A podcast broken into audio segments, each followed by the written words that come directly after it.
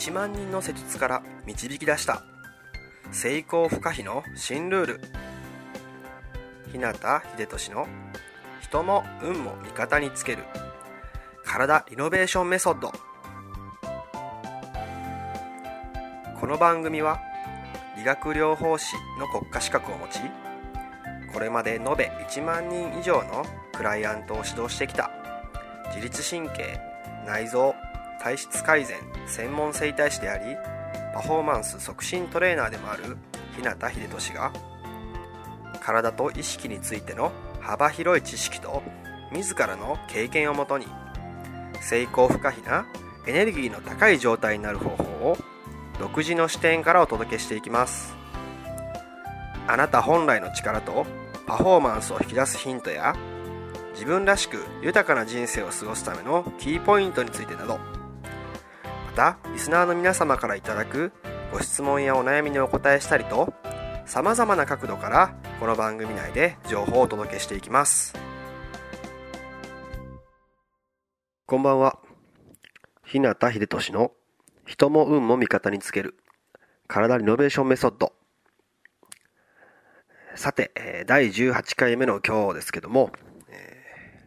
今回はですね、えー、自分の体の不調を見つけ、えー、それを緩和する方法その2ということでお話ししたいと思います。前回はですね、えー、体の不調をね、見つけて緩和する方法その1として、え慢性的なね、症状や悩みなどを抱える人の多くが、まあ、潜在的に問題をね、抱えることの多いポイントについて見ていきました。そしてそれに対する簡単なね、セルフケアの方法についてもお伝えしました。内容はですね、覚えていますでしょうか、えー、また実際にね、試してみてもらえたでしょうか、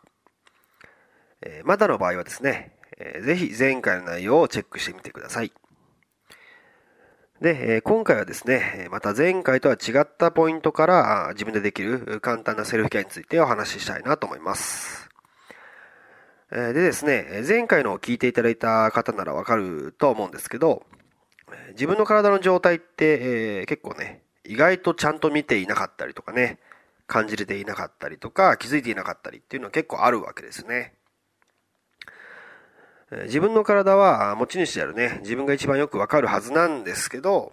現代人は特にね、それがわからなくなってしまっているっていう人がね、多いな、というふうにね、僕自身がこう、たくさんのね、クライアントさんを見させてもらって感じるところなんですね。なので、前回のように自分の体に触れて意識を向けてみるっていうことが慢性的な不調だったりとか、エネルギー不足になってしまったりするのを防ぐのに、実はかなり重要なことだったりするんですね。それで、えー、今回お伝えするポイントも、まあ、ほとんどの人がね、おそらく自分ではあまり気にしていなかったり、そもそも知らなかったりする部分なんですね。なので、え何かおかしくなっていても気づいていなかったりとか、見過ごしてしまっている可能性が高いっていうことですね。逆に、えちゃんとね、自分でそこを意識して、その状態っていうのをチェックできるようになると、まあ、慢性的な不調だけでなくてね、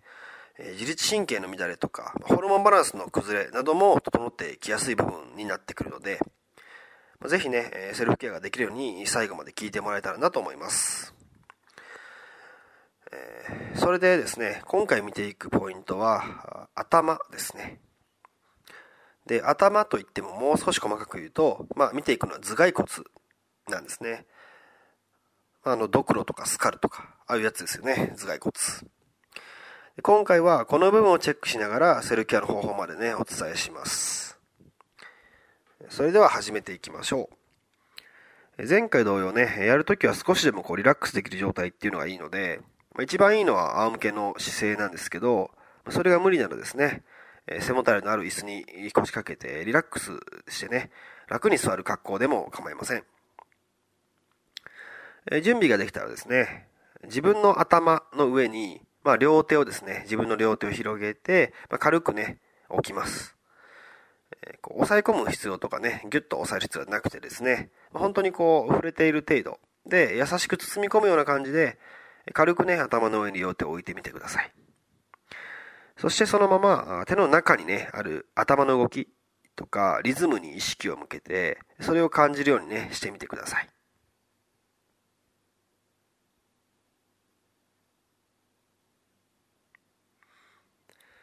さてどうでしょうかね。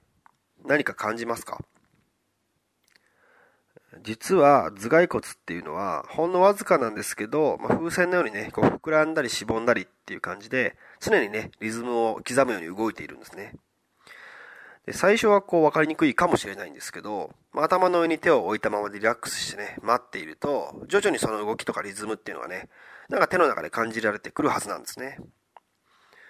そしてこの動きやリズムっていうのが、まあ、実はですね、え人の体を健康に保つ上で、かなり重要なね、役割と働きを持っています。で、難しいことはね、ここでは省きますけども、まあ、それはですね、自律神経とかね、内臓の働きとかですね、あとホルモンバランスにも関与していて、まあ、神経の栄養とかね、情報伝達などにもね、かなり重要な、深い関わりのあるものなんですね。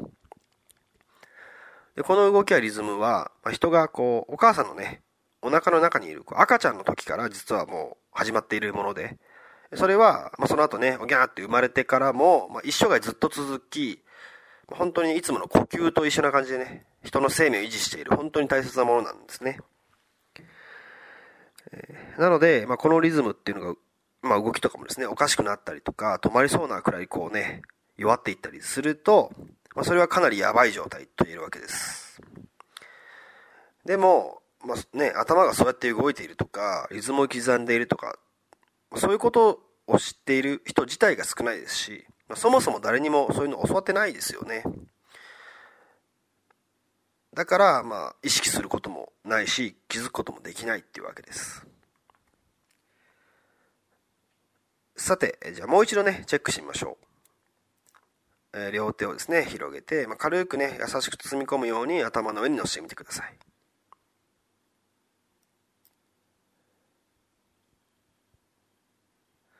さあ、どんな感じがね、手の中に伝わってきますか？リズムとか動きはね、速いですかね？それとも遅いですか？まあ、あとは強いとかね、弱いとか。まあ、どれくらいのね、こうね、感じかって、ちょっとこう、見守ってね、優しく感じ取ってみてほしいんですよね。で、まあ、実際これがじゃあどれぐらいの速さが普通なのかとか、どれぐらいの動きが、まあ、強さとかがね、いいのかっていう疑問がね、浮かぶかもしれないんですけど、その動きとかリズムっていうのは実は人によってこうかなり個人差があるんですね。まあ、例えばこう、脈拍とか体温なんかもそうですよね。まあ、みんな一緒ってことはなくて、えー、みんな少しずつね、違っていて、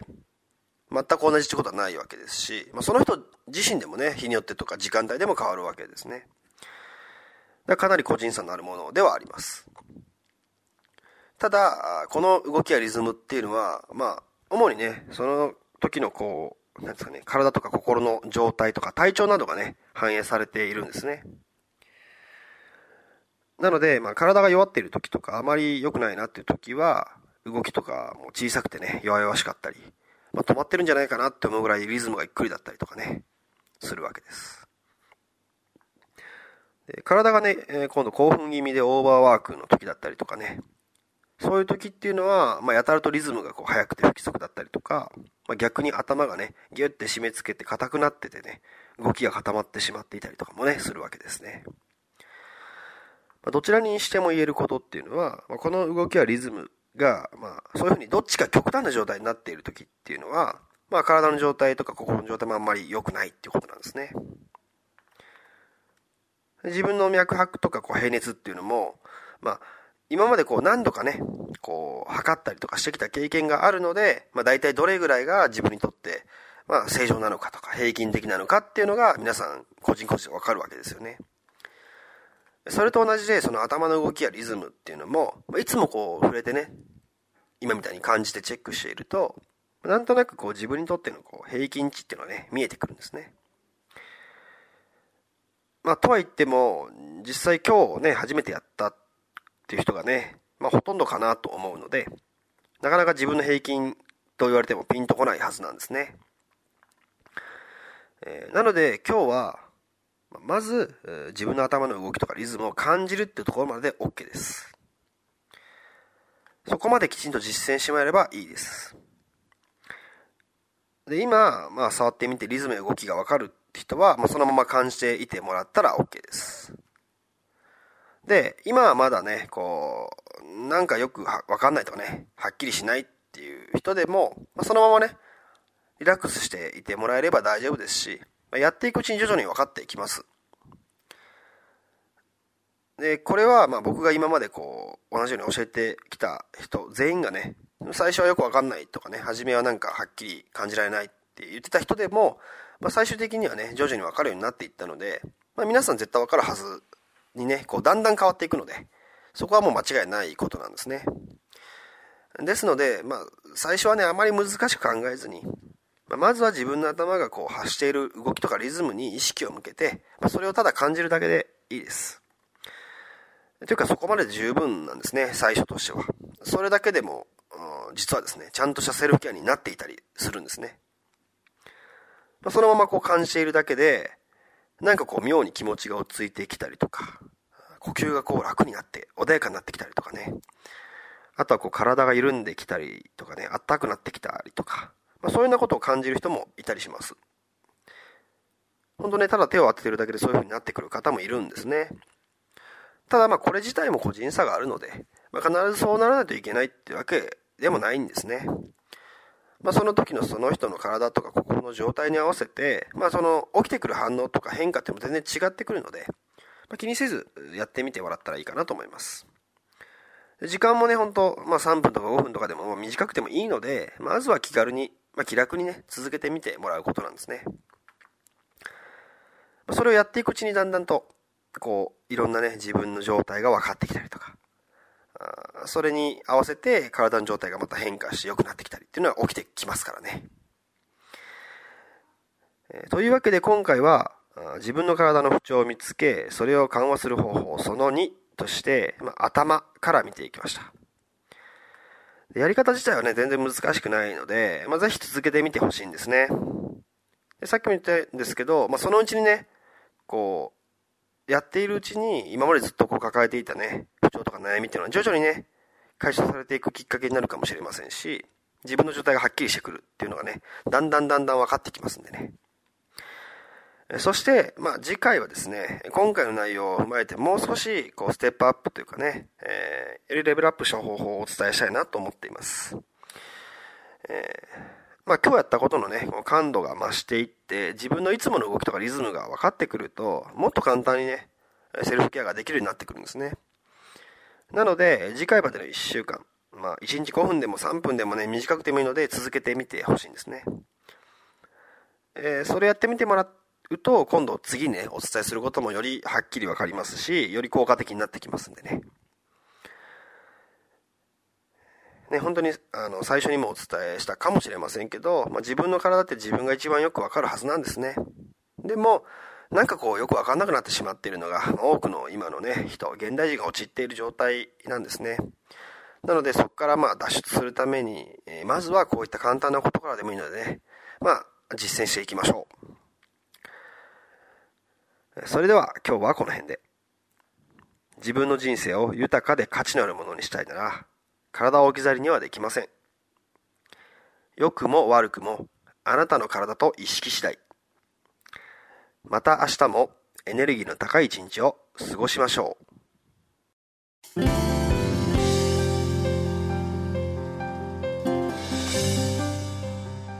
最後まで番組をお聴きくださりありがとうございました。今日の内容はいかがでしたか？ご意見やご感想ご質問などいつでもお待ちしています。そしてこの番組を聞いていただいているあなたにプレゼントがあります。インターネットから日向秀俊オフィシャルウェブサイトと検索していただくと僕のウェブページオフィシャルサイトが表示されます。サイト内にある登録フォームにお名前とメールアドレスを入力し送信していただくだけで隙間時間であなたの体のコンディションを整え日常のパフォーマンスアップに役立つ。動画と音声講座。そして補足小冊子の無料プレゼントが届きます。是非お受け取りください。番組へのご感想やご質問ご相談もサイト内にあるお問い合わせフォームから受け付けています。また今からお伝えするメールアドレスの方に送っていただいても受付可能です。メールアドレスは？メールアットマークひなたハイフンひでとし .com mail アットマーク hinata ハイフン hibetoshi.com になります。なたからのご感想ご質問ご相談などいつでもお待ちしています。それではまた来週。あなたとお会いできるのを楽しみにしています。